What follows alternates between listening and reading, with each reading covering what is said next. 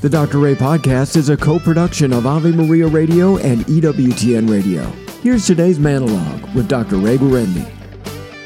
The comment is made often that because of the profiles, the pictures, the Disney World lives of people on Facebook, it's easy to feel inept.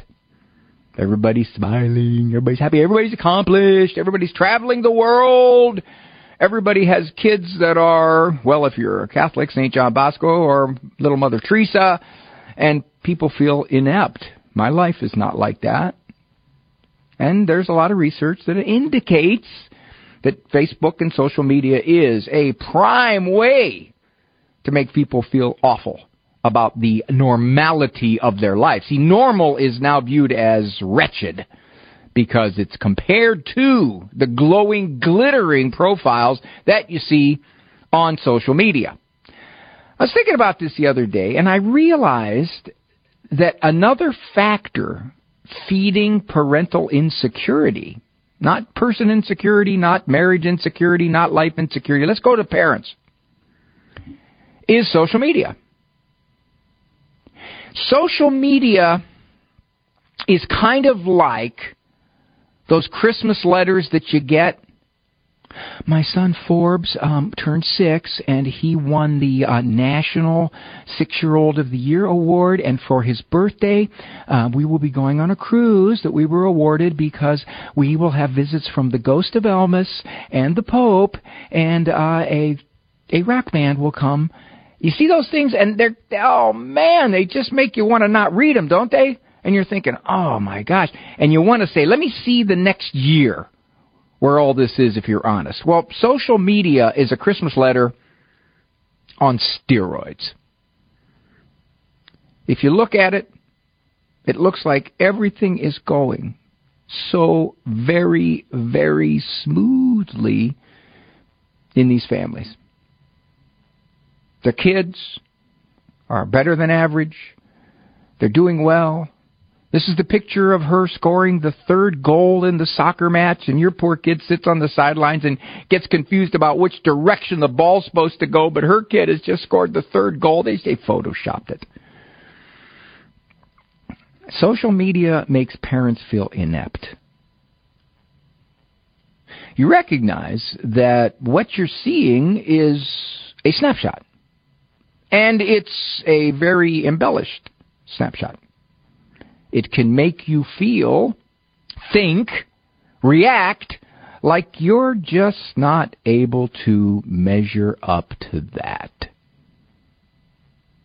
I will have routinely parents in my office who will say, you know, I just, I look at my friends, I look at their kids, and I think, how are they doing so well?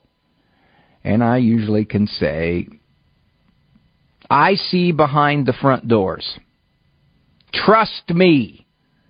Everybody is all too human. Now, I don't think that's going to be comfort to you. Well, you know, I have my problems, but they do too, therefore I feel better. No, I'm not saying that. I'm just saying you don't want to live in the world of parental illusion which is they're all just doing so wonderful. They're all so successful. They've all parented so well. And look at me. I'm a schlep. You could respond by posting your own falsified images of family life. Just pick and choose, you know, the best ones. I tried that once. I did. I had to be dragged kicking and screaming to Facebook because I didn't want any part of it. But I had a dear lady that I met many years ago. She was very good in media and marketing.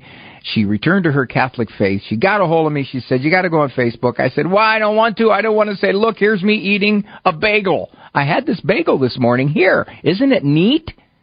I can't do that. She said, You're not going to do that. We'll, we'll put out stuff to help people. But every once in a while, she says, You got to put up something personal. I guess that's a law of Facebook. You got to put up something personal. So I told her, I said, usually I want to put up something me doing something dumb.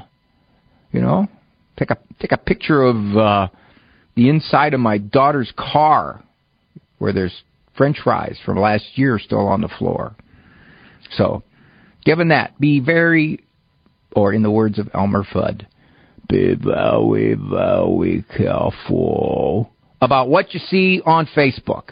It's nice to keep up with family and friends. That's great. But remember, you're just seeing the tops of their family life.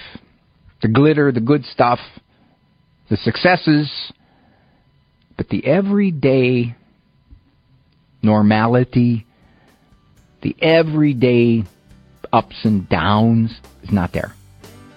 So keep that in mind. You probably feel insecure enough as it is. Don't add that to it. More of Dr. Ray's monologues can be found on his website, drray.com. Monologues as well as full-length programs of The Doctor is In can be heard at AveMariaRadio.net and EWTN.com slash radio.